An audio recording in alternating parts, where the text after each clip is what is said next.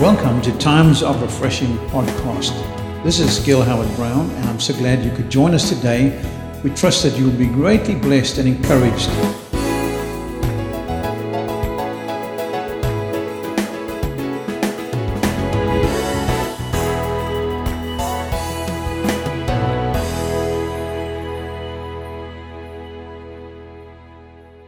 Your miracle is moments away.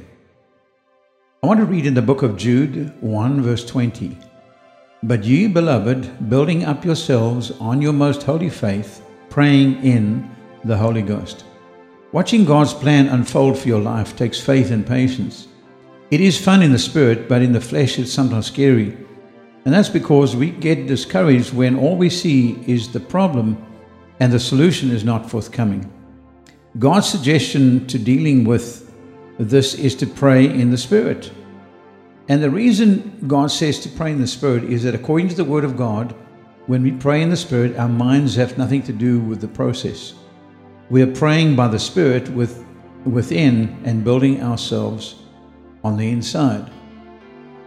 1 Corinthians 14 verse 14 to 19 explains it well. I'm reading from the Amplified Bible. It says, for if I pray in an unknown tongue, my spirit, by the Holy Spirit within me, prays, but my mind is unproductive.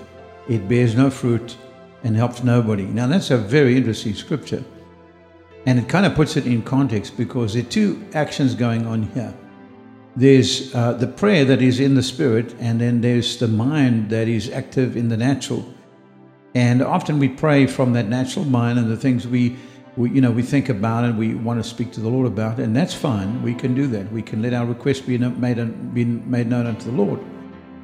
But there is this amazing ability that God has given us as spiritual believers, that we can pray in the unknown tongue, which is praying in the Spirit by the Holy Spirit. And the Bible says when we pray in the Spirit, we actually build ourselves up, we edify ourselves. We can and should pray with our understanding, and that is simply talking to God. But God knew that the human mind is fickle and easily distracted, and so He devised a perfect way for us to pray that would not require our mind's full attention. I like that, don't you? Because I don't know about you, but I've in the middle of praying, I can find my mind getting a little distracted. And sometimes we pray just in the wrong direction and we need inside help. And so that's in the form of the Holy Spirit and praying in that unknown tongue. It is important to do what God suggested. He knows the end from the beginning, and He knows that the miracle is closer than we realize. I would love to get a direct answer from God for everything I ask Him, but I'm sure if He were to tell me, I would probably not like the answer. And it actually may, I may get overwhelmed as well if I really knew what God had in store for me and what He planned for my life. But He is full of surprises, and He can do anything in an instant if it lines up with His plan for our lives. It's not hard for God, since He can create something out of nothing. The universe is the proof of that. But He demonstrated that through the life of His Son, Jesus. Think of it this way.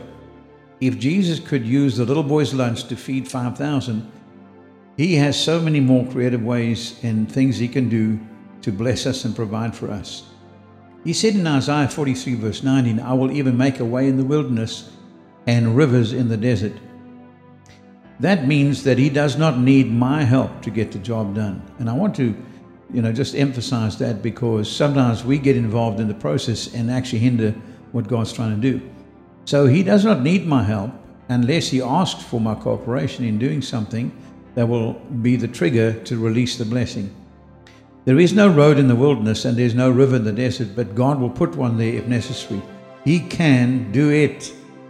I have to get my head out the way, set my thoughts and my affections on Him, and trust Him to see me through.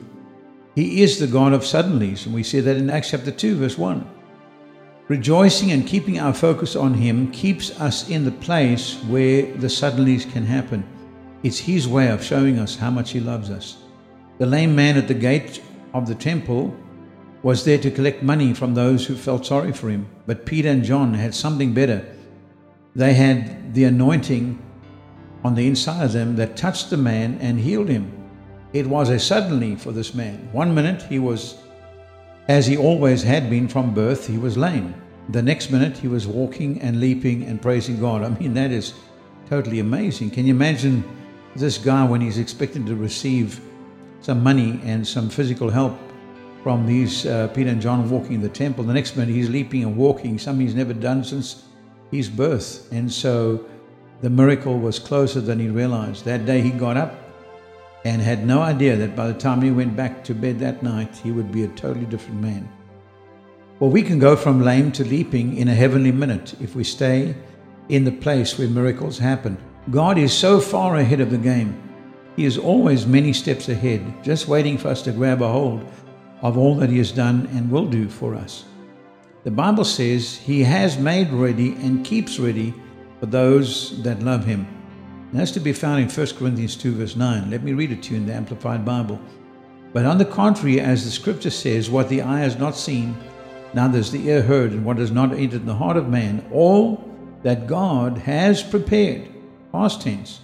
That means He's made it ready and keeps it ready for those who love Him, who hold Him in affectionate reverence, promptly obeying Him, and gratefully recognizing the benefits He has bestowed upon them. God's prepared it and made ready and keeps it ready, according to the Amplified Bible, for those who love Him. And I love the clarification of the love Him part, who hold Him in affectionate reverence. See, this is an ongoing lifestyle, who hold Him in affectionate reverence.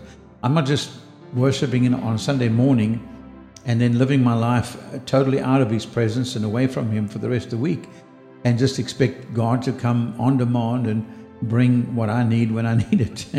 But this is an ongoing lifestyle. I'm holding Him in affectionate reverence. But it goes a little further. It says promptly obeying Him. So God really looking for obedience, and that promptly part is, just doing what He wants us to do when He wants us to do it, and gratefully recognizing the benefits that He has bestowed on us. So never forget what God has done for you in the past. Always be thankful to Him for all of the things that He's done. And whatever He did in the past, He can do that and much more in the future. When we don't know what to do, God's plan is still perfect. Our circumstances are never a curveball to God. His love is steadfast and His plan is unchanging. He may have to move obstacles I create out of the way, which can be the holdup. He may have to move the obstacles I create out of the way, and that can be the holdup. Isaiah 59 verse 1 says, "Behold, the Lord's hand is not shortened, that it cannot save, neither is His ear heavy, that it cannot hear." So take courage and be of good cheer. The answer is closer than you think. We are commanded to encourage and edify and build one another up daily. 1 Thessalonians 5 verse 11 says, "Therefore encourage, admonish and exhort one another and edify, strengthen and build up one another, just as you are doing." So in summing up, watching God's plan unfold takes faith and patience. It is fun in the spirit, but in the flesh it's sometimes scary. So let's stay in the spirit. Number two, the miracle is minutes away or moments away.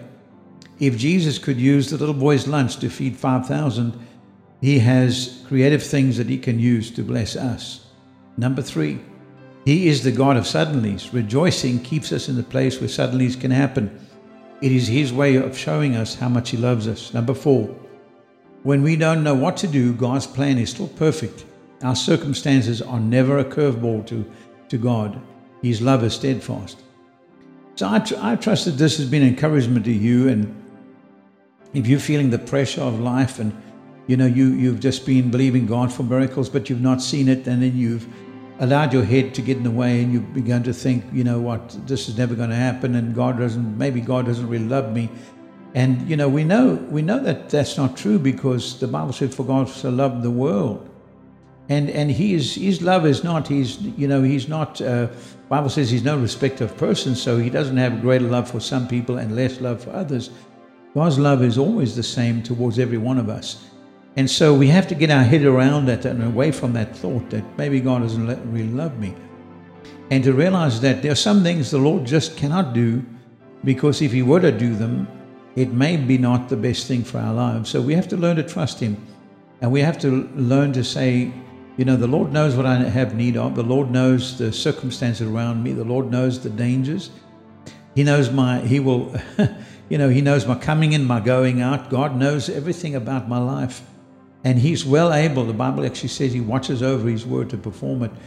So I want to encourage you today, if you're facing those things, let your heart be at peace and just begin to rest in Him, begin to worship Him, praise Him and thank Him, and just position yourself and be ready for that suddenly that is about to happen, because your miracle could be moments away. And if you're not born again, then you can change that and begin to believe God for change to come in your life. And all you have to do is just simply ask Him to come on the inside. You can just pray this prayer right now. Roll simple from your heart. Say, Father, I come to You in the name of Jesus. And I thank You, Lord, that You died for my sins, that You died on the cross and You shed Your blood to wash me whiter than snow. And I ask You right now to come into my life, to cleanse me, Lord, from all my sin and my unrighteousness. I want to live for You. So I confess You as my Lord and my Savior. And I thank You, Lord, according to Your word, You receive me as Your child. And I thank You that from this moment forth, that I'm a new creation in Christ, that all things are passed away and all things have become new. And I'm going to trust You and rely upon You and wait upon You to see these miracles happen in my life as You bless me. Thank You, Lord, that You give me the strength to live for You today and from this moment forth. In Jesus' name, thank You, Lord. And if you prayed that prayer and meant it, the Lord hears your cry and salvation is yours. I want to welcome you to the family of God.